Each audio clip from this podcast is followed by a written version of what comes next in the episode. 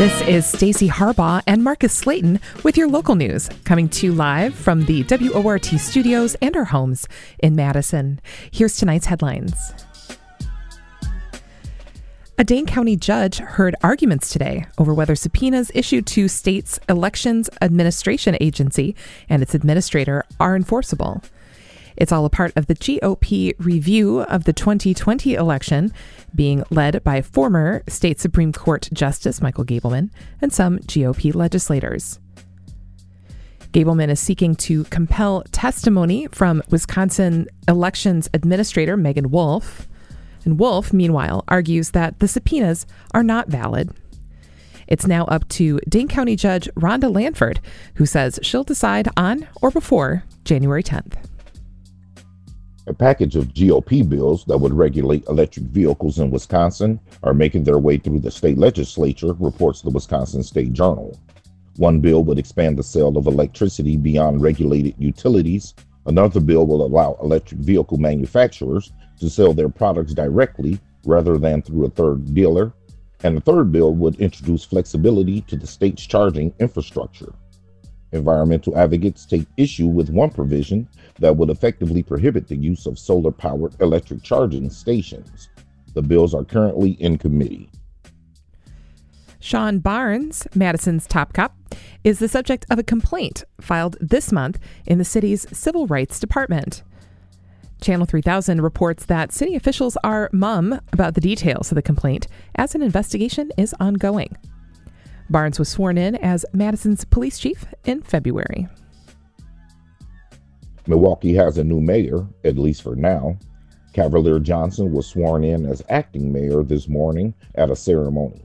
He is the Milwaukee Council president and became mayor automatically following the resignation of Tom Barrett yesterday. Barrett is leaving his post to become U.S. ambassador to Luxembourg.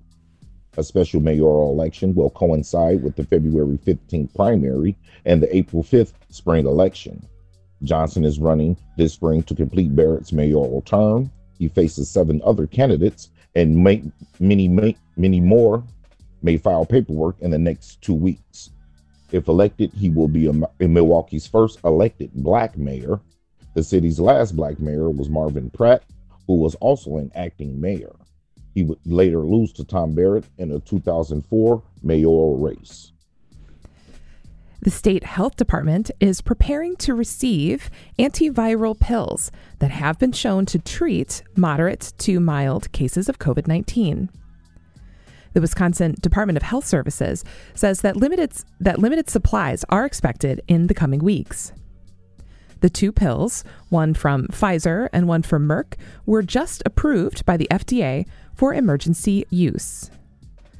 In trials, Pfizer's Paxlovid reduced hospitalizations and deaths by 88% when taken within five days, reports NPR.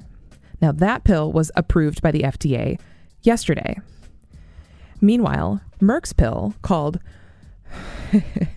let's see if we can say this now, Molnupiravir molnupiravir appears less effective.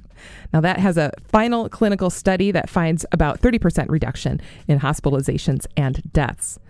Merck's pill was approved by the FDA earlier today. The pills will pres- require a prescription, and health officials say that pills are not a replacement for vaccinations. Madison bus service will be decreased the next two days over the Christmas holiday. Tomorrow, the bus system will follow weekday schedules and service will end at 6 p.m. On Saturday, the bus system will follow holiday schedules and all standing paratransit rides will be canceled. For more information, head to cityofmadison.com slash news or call customer service during business hours at 608 266 4466 and one of Madison's largest events is looking to make its return in 2022. The Wisconsin State Journal reports that Bratfest is aiming to come back to Madison over Memorial Day weekend next year. The festival has canceled the official Bratfest events over the last two years due to the COVID pandemic. The event was held virtually in 2020, and there was a Build Your Own Bratfest earlier this year. Organizers for the event say they will follow all public health orders and recommendations that will be applicable when they hold the event, which will feature music by Joe Nichols and 38 Special on the grand stage. Before the pandemic, the event would see over 150,000 people attend. And now on to today's top stories. As more cases of the Omicron variant are confirmed across the state and Wisconsinites begin their holidays, the county health department is warning everyone to get tested before they travel. WORT producer Nate Wiggiehout has the details.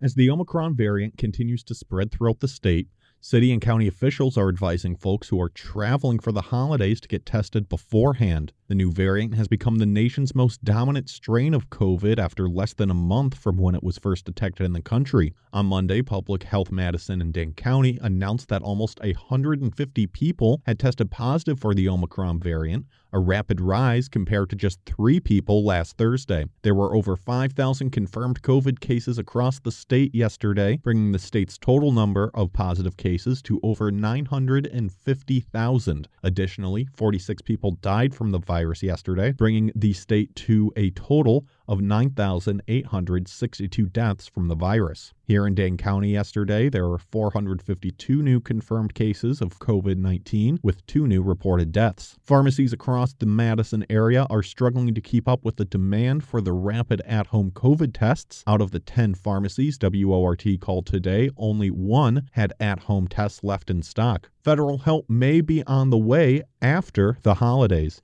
President Joe Biden announced earlier this week his plan to send 500 million free at home tests to Americans. The Biden administration says that they intend to start mailing them next month to those who sign up online. Public Health Madison and Dane County have also said that they have increased the hours for COVID tests at their South Madison office, adding some additional hours on Christmas Eve and New Year's Eve, according to the Wisconsin State Journal. Appointments are required for the City County Clinic on Park Street, which is open to tomorrow from 8 a.m. to noon, but closed on Saturday. WORT tried to make an appointment to get tested online through the City County Health Department. The first available spot was next Tuesday. When we checked 10 minutes later, one spot had opened up for Friday morning. If you are willing to wait until after Christmas to get a COVID test, you can also request an at home testing kit from the Wisconsin Department of Health Services, or DHS. This test is not a rapid test like other take home tests and must be mailed to a lab the day the test is taken. The test must also be taken in the presence of a medical professional, which is done over Zoom. After the test is sent, your results will be emailed to you within three days. Meanwhile, 61.7% of of Wisconsinites have received at least one dose of the vaccine, and 80.2% of residents in Dane County have received their first shot as well. Public Health Madison and Dane County say that getting vaccinated remains the best way to protect yourself from the virus. Although it's too late to receive the full benefits from the vaccine by Christmas, getting vaccinated can still offer some protection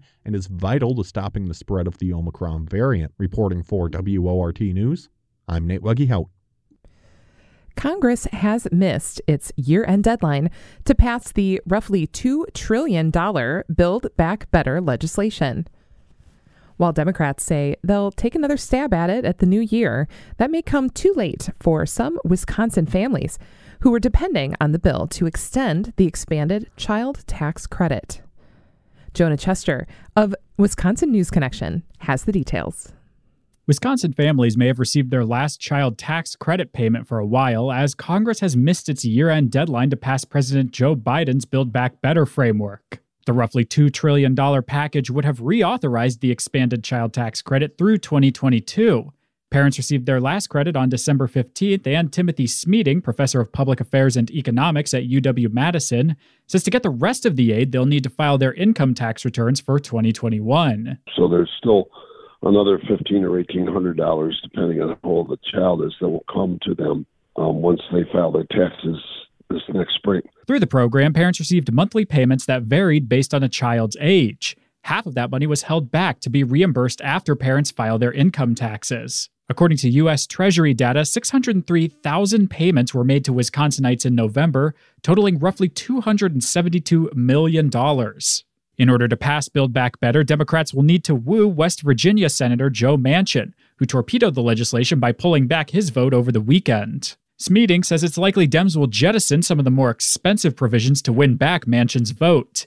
He adds if Congress fails to reach a deal soon, it could be a serious financial blow to Wisconsin families. I mean, that's going to be devastating to the families who've come to rely on it if it ends next year.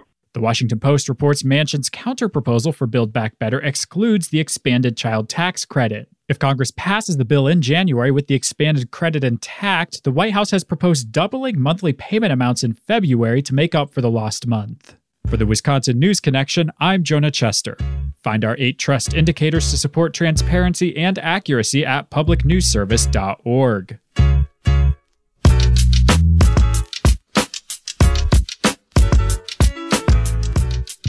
It's now 6:17 p.m. and you're listening to the live local news on WORT.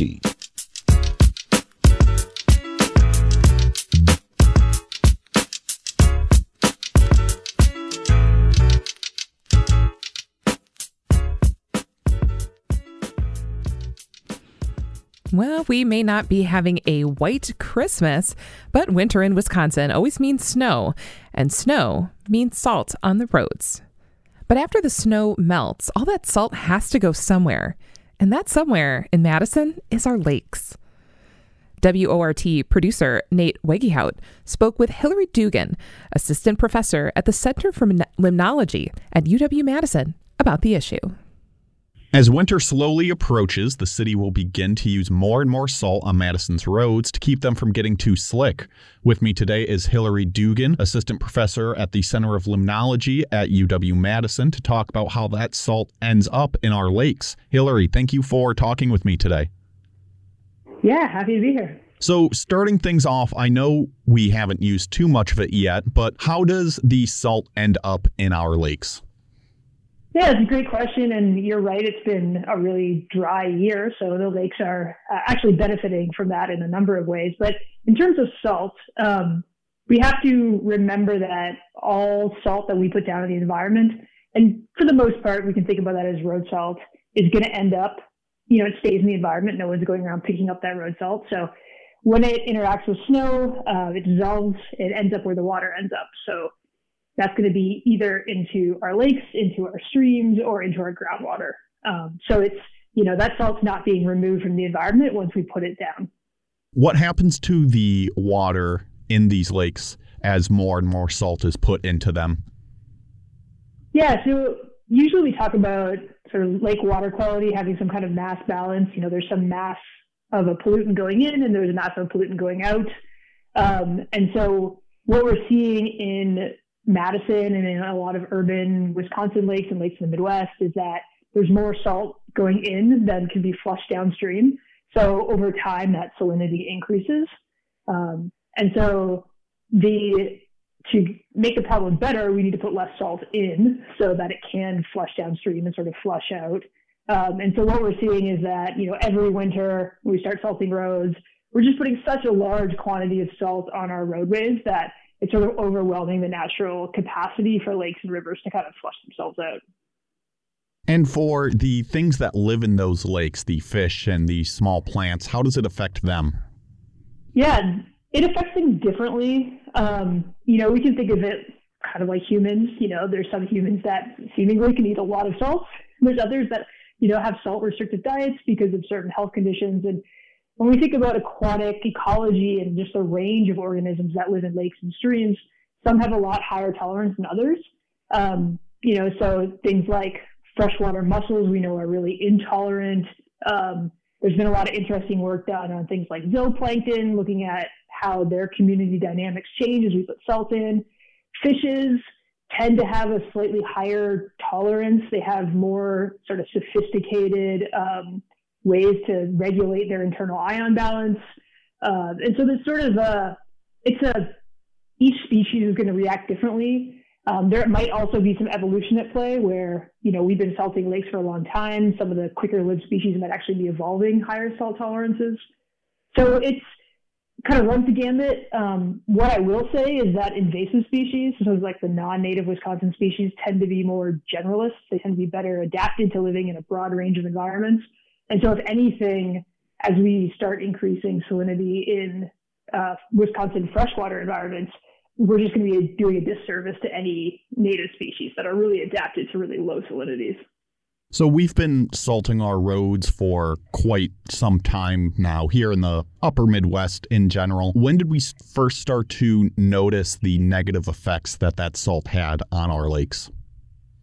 Yeah, we've been salting roads since, you know, World War II. Uh, for a while, the state of Wisconsin had a, you know, a clear roads policy, making sure that, you know, every, clode, uh, every road was clear of snow and ice um, and people started sounding the alarm pretty early on. You know, there was a big environmental movement, um, you know, through the 70s, and people were talking about it then. You know, it's it's obvious when you watch it happening that we're just dumping, you know, millions of tons of salt into environments that historically had no salt. So this goes way back. Um, I think there's been a resurgence late resurgence lately, thinking about um, you know better ways of dealing with this. I mean, we even though the alarm was sounded decades ago, there, there really wasn't any change in practices. And in fact, just with bigger populations, more roads, there's only been more salt use.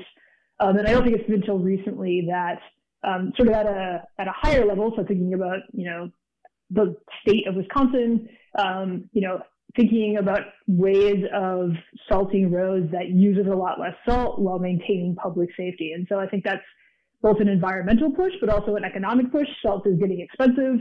We spend a lot of money de-icing roads every winter, and so there's definitely sort of a happy medium where we can save money, help the environment, and still maintain safety.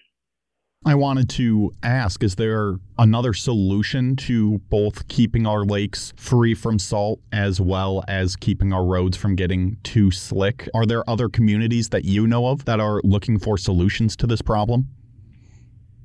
Yeah, so that's kind of a you know two.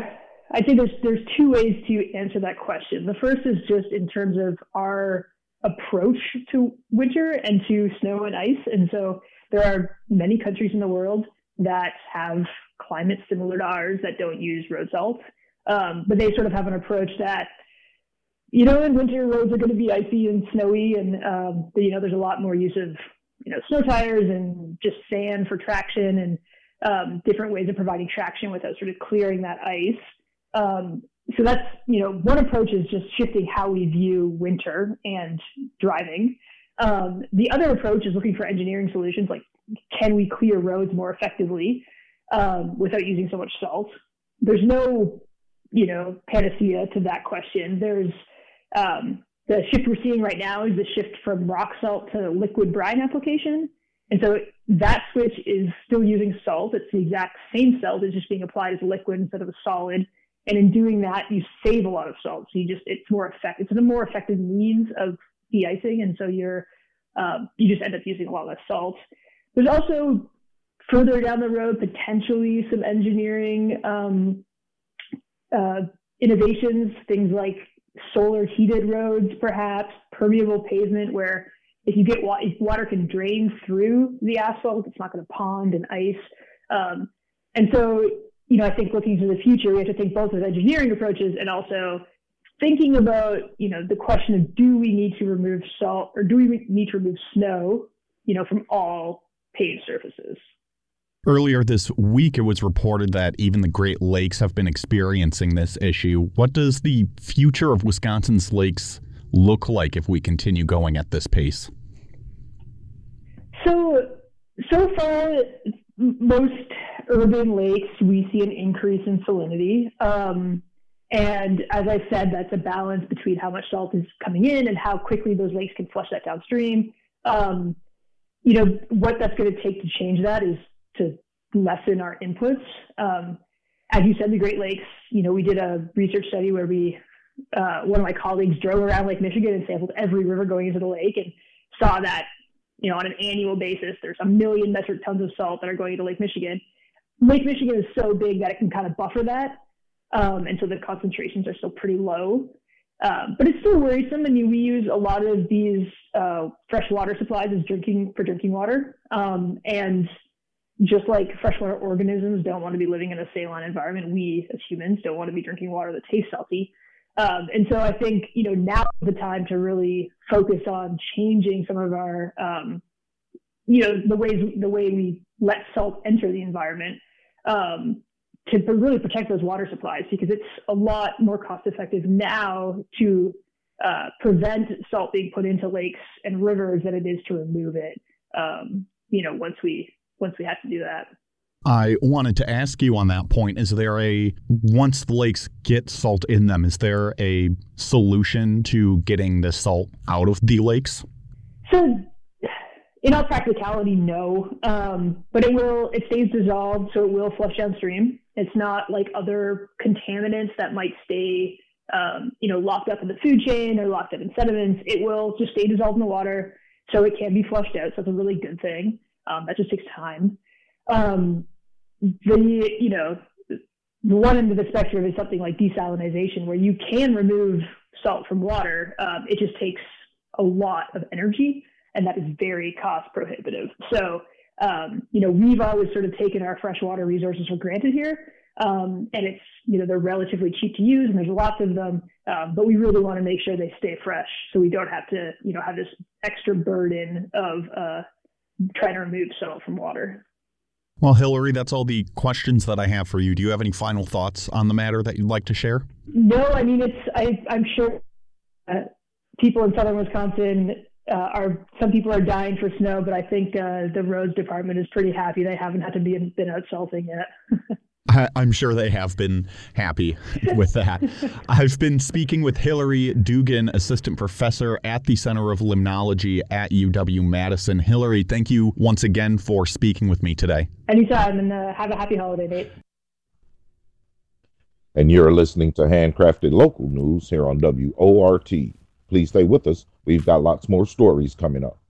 We'll talk about how to request public records from law enforcement how to boost Wisconsin, how funds to boost Wisconsin roadways can be abused.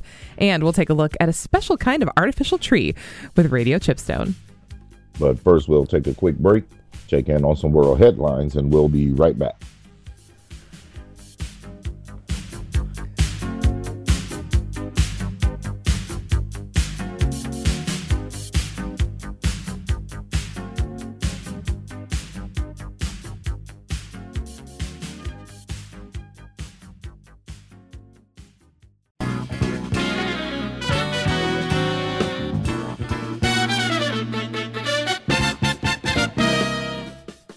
Time is now 6:33 and you're listening to the local news on WORT. I'm your host Marcus Slayton here with Stacy Harbaugh. Thanks for joining us. Every other Thursday, feature contributor Jonah Chester sits down with Tom Kamenick, president of the Wisconsin Transparency Project, to discuss open records and open government for a segment we call Transparency Talk. On this archival edition, how to request police records. Now, a quick note that this conversation isn't specific legal advice, so please seek an attorney's assistance if you have difficulty with open records or open government.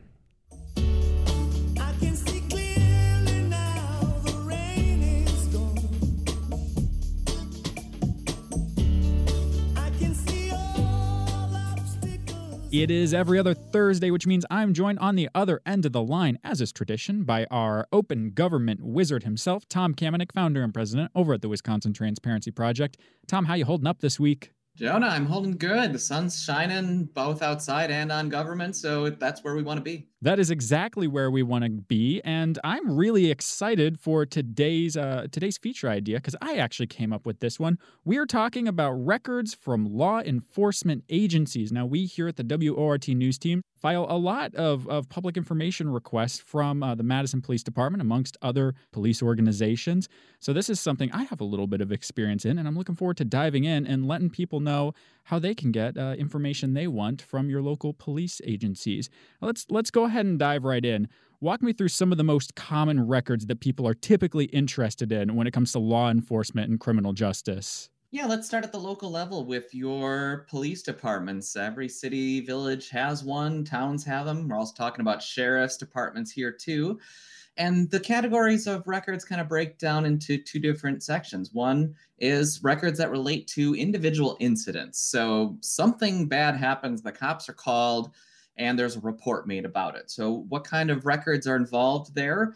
Well, if it's a traffic report, car crash of some kind, there is a whole set of laws that deal with uniform traffic reports, and they are released quickly and cheaply. They're very easy to get. Uh, the vast majority of requests to police departments are actually for those, although a lot of those come from personal injury attorneys looking to send out mailers to people to hire their services. But if it's not a traffic report of some kind, then what you're probably looking for are the incident reports different police departments can have different names for this. Sometimes they're computerized uh, reports, sometimes they're not. But ask for incident reports from the incident you're interested in. And then finally, for individual incidents, nowadays you might be interested in some body cam footage. That has become one of the quickest growing categories of record requests. And custodians around the state, especially in the bigger cities, are reporting that it's taking up a large amount of, of their time spent on records because when they produce body cam footage, somebody has to watch the whole thing, every minute of it, to see if there's anything that needs to be redacted. And this isn't a written record where you can kind of scan through quickly through a page and look for things that jump out that, that wouldn't be allowed.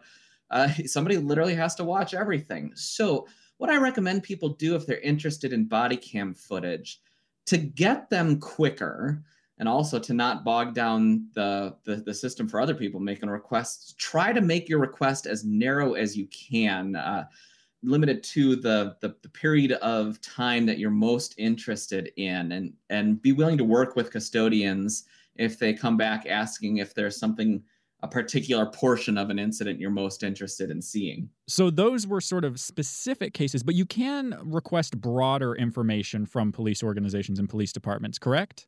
Yeah, you might be interested to start with with policies. What is the police department's policies on use of force? Most of them have them. Uh, by law now, if they're using body cams, they have to have uh, policies governing the use of when they're turned on, when they're turned off, how long they're kept, that sort of thing. So look for policies. People are often interested in personnel records of individual police officers. It's been in the news recently, thanks to a report from the Wisconsin Examiner about um, kind of trouble police officers who bounce around between different police departments and have long records of problems, but they keep getting hired. Generally speaking, routine personnel records are not available. So this is things like performance reviews and qualification exams, things like that you might not be able to get in most circumstances. But whenever there's an investigation into wrongdoing or potential wrongdoing, uh, those records typically must be released. They can often be redacted.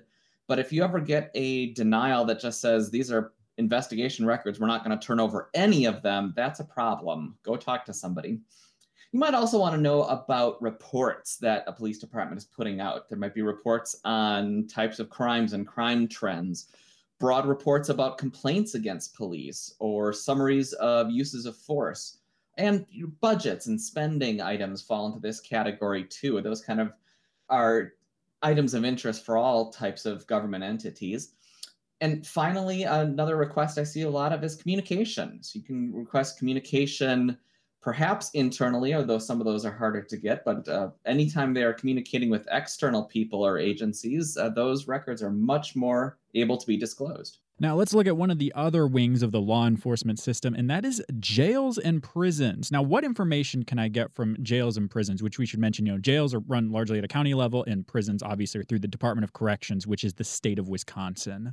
Yeah, and there are a lot more limitations in the incarceration sphere to talk about, and it'd be, take forever to go through them. But generally speaking, uh, particularly if inmates themselves are making requests or there's records that involve or raise safety concerns, there's a lot more types and kinds of records that can be withheld. So it's harder to get things like personnel information about individual corrections officers, internal incident reports, or internal communications.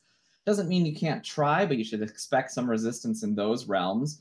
But on other things like broad policies and uh, broader reports and external communications, those get turned over just about the same as any other custodian of records would do. All right, we have unfortunately run out of time for this week's episode, for which I've been joined on the other end of the line, as always, by our open government wizard, Tom Kamenick.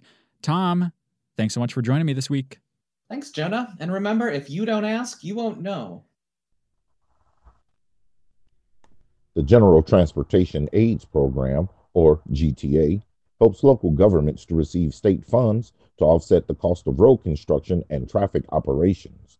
To learn more about this program, 8 o'clock Buzz host Brian Standing spoke with Jason Stein, the research director for the Wisconsin Policy Forum. Jason Stein is the research director for the Wisconsin Policy Forum, and he joins us once again. Jason, welcome back to the 8 o'clock buzz. Thanks very much for having me. So let's talk a little bit about how it distributes funding. Uh, under what circumstances would a community get state funding for transportation under the GTA program?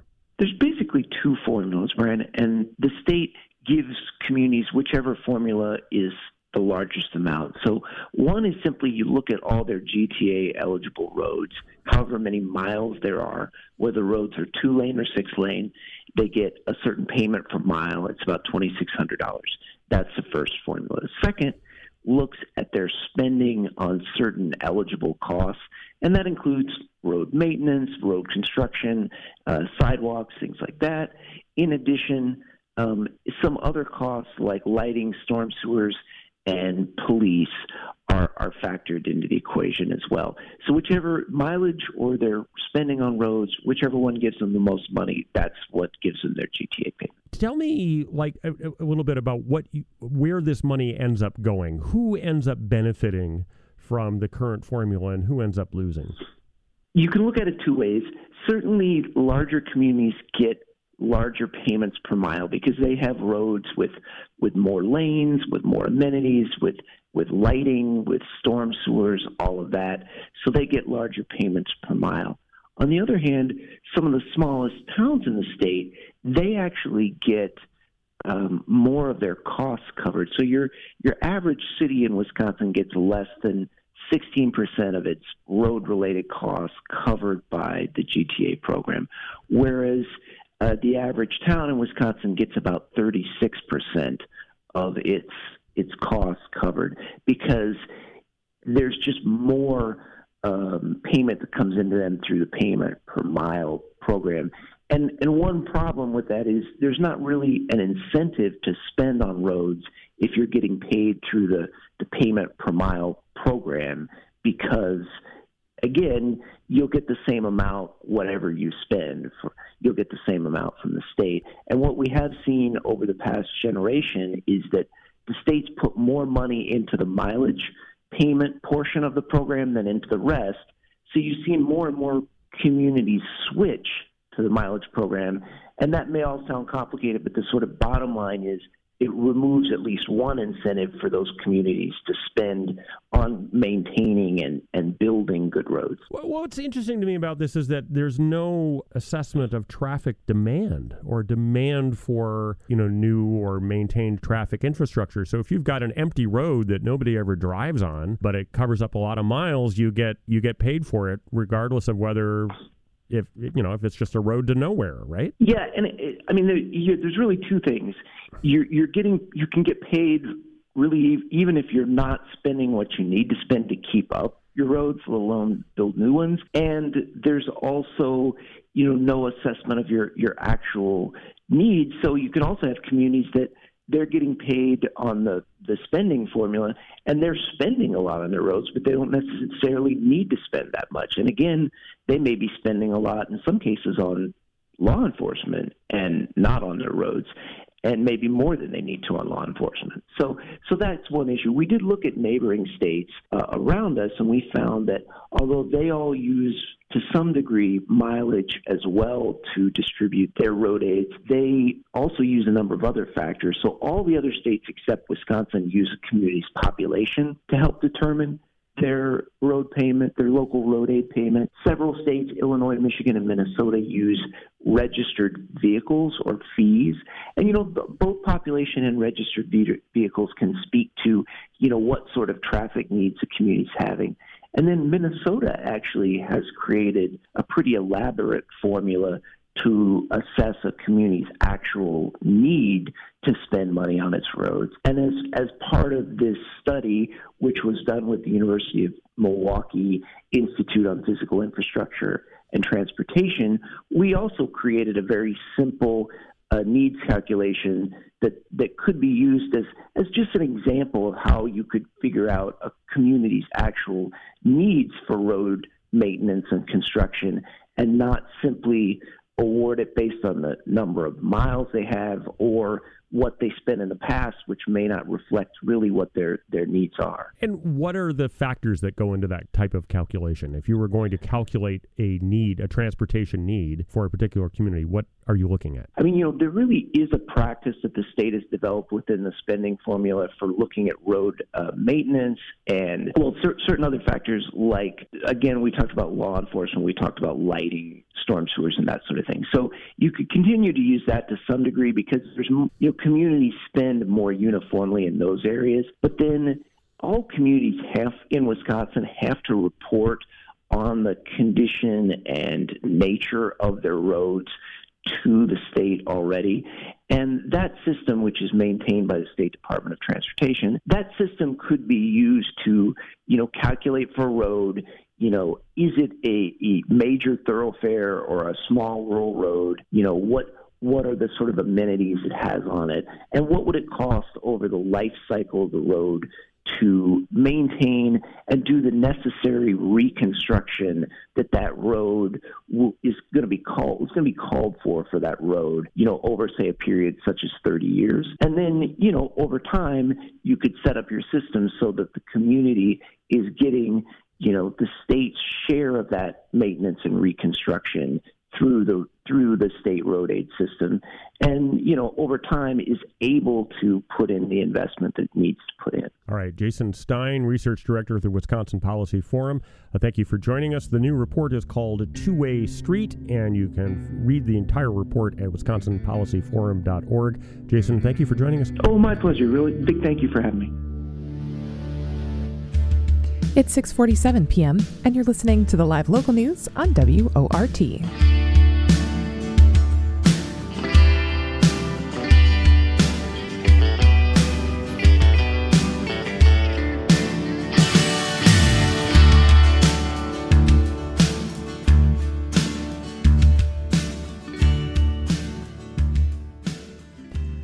Manitowoc was once known as the aluminum capital of the world when the Aluminum Specialty Company released the very first Evergleam tree.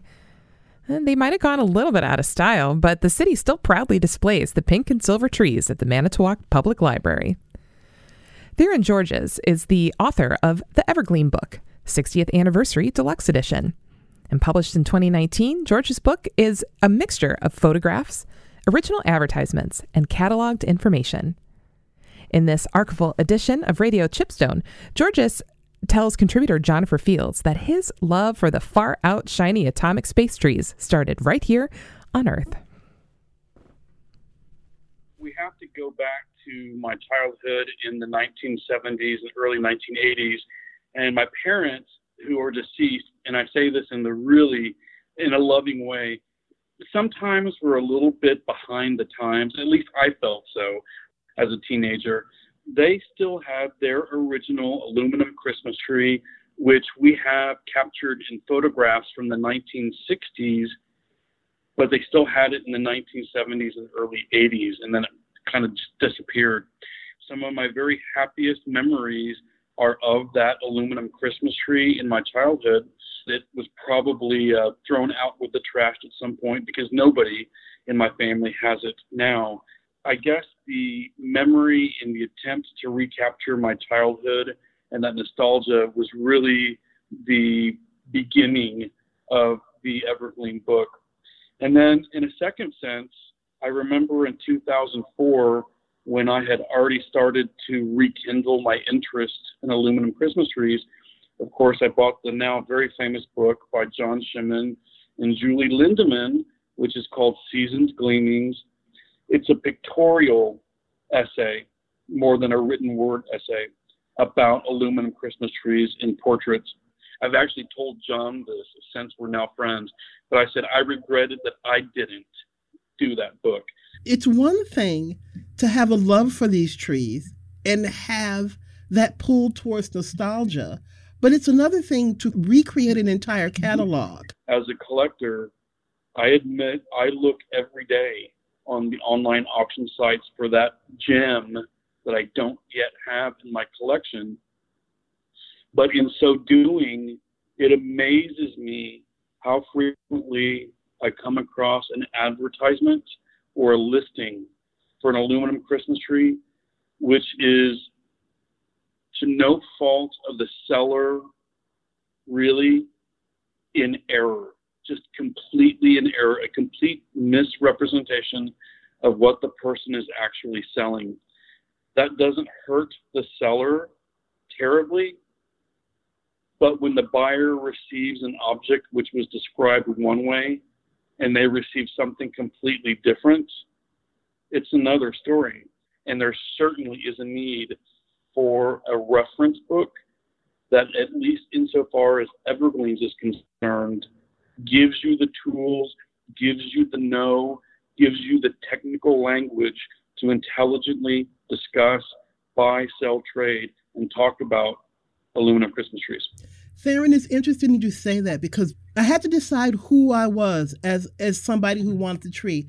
Am I someone who wanted an actual evergreen in my home, or am I someone who just wants uh, aluminum tree that may or may not be an original, maybe Frankenstein together from a number of parts, could be a retro recreation from some shop somewhere. So I guess in my mind, it's the condition of the collector. Are you have to decide if you're a collector who wants an authentic tree or if you're a collector who just wants something gleaming and shining in their house?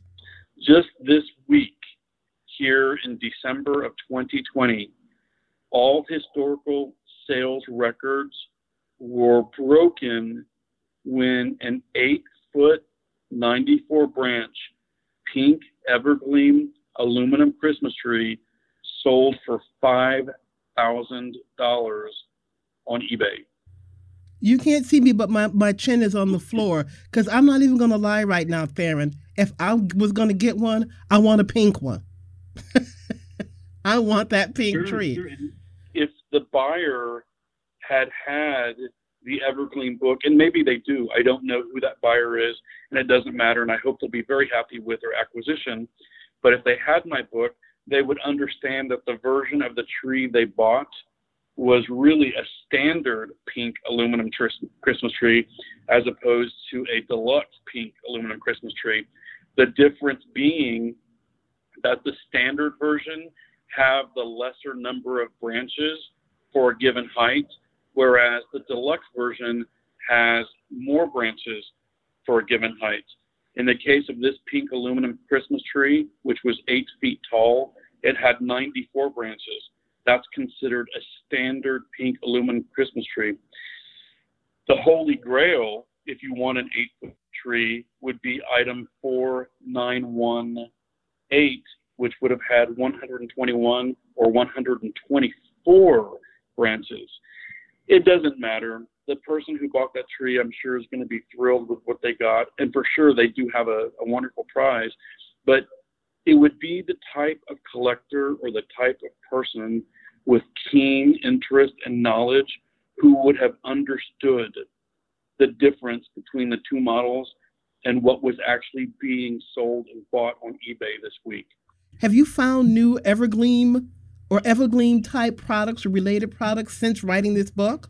there is an official um, company advertisement back from the 1960s for a tree which is known as the silver spruce. It's unique because it has downward swept branches as opposed to the typical upward swept branches that we're all familiar with. Yet, nobody that we know of has one in a private collection anywhere in the world. So we have to think if the aluminum specialty company spent enough time and enough money to build at least one of them, to have it professionally photographed, and then to have their designer place it on a catalog page from the early 1960s, where are they? where did it go? Was it a project that got scrapped for one reason or another? Or is one waiting to be discovered in a basement or forgotten attic somewhere in the upper Midwest, maybe even close to home in Manitowoc, Wisconsin? But the possibility that one is waiting to be discovered makes the collecting so interesting and it just keeps me involved and engaged year round hoping that we find the the elusive and the mysterious silver spruce. It's such i don't know it's such a, a nod to a time period where we you know stupidly thought we knew everything, but we were exploring space and we were, you know, it was a time of social unrest, of political unrest. But you had this sort of gleaming beacon that came out of it and came out of it from Manitowoc, Wisconsin, of all places. I would not mm-hmm. think yeah. of, especially now, I would not think of Wisconsin as a beacon for hope in the 60s. As we speak, I'm looking at photographs from my personal collection. On the one hand, I'm looking at a pair of lovely African American ladies, um, probably in their late teens, early 20s. I purchased this photograph from a family in Detroit. They have an aluminum Christmas tree, but in addition to the aluminum Christmas tree, I'm looking at their clothes, I'm looking at their jewelry, I'm looking at their hair, I'm looking at their furniture, their plants, I'm looking at their drapes. I go to the next photograph, and these are all um, young men from Fort Worth. Um, there's there's nothing terribly eccentric about them. They're they're from middle class, largely white families. Um, they've received a gun for Christmas. They have an aluminum Christmas tree in the back. One of them has probably a blazer from some highfalutin private school somewhere and then I go to the next photograph and I see a child who's probably seven, eight years old. Of course, he has the very finest aluminum Christmas tree in the background with a halo board and a diorama. And he's got Stieber orb lights, but he's just received an accordion on Christmas morning, which he has strapped on, and he's playing it for his mother and father, presumably. This would never occur in Texas. But what ties all of these things together, obviously, is the aluminum Christmas tree. Yet the people who have them come from so very many diverse backgrounds, um, social status. Um, some of them appear to possibly, you know, be lower middle class, maybe not well to do. Um, others uh, appear to be from very affluent families. But it fascinates me how the aluminum Christmas tree transcends all of those things during the Christmas time in the early 1960s. It's absolutely fascinating. For WORT, I'm Jennifer Fields.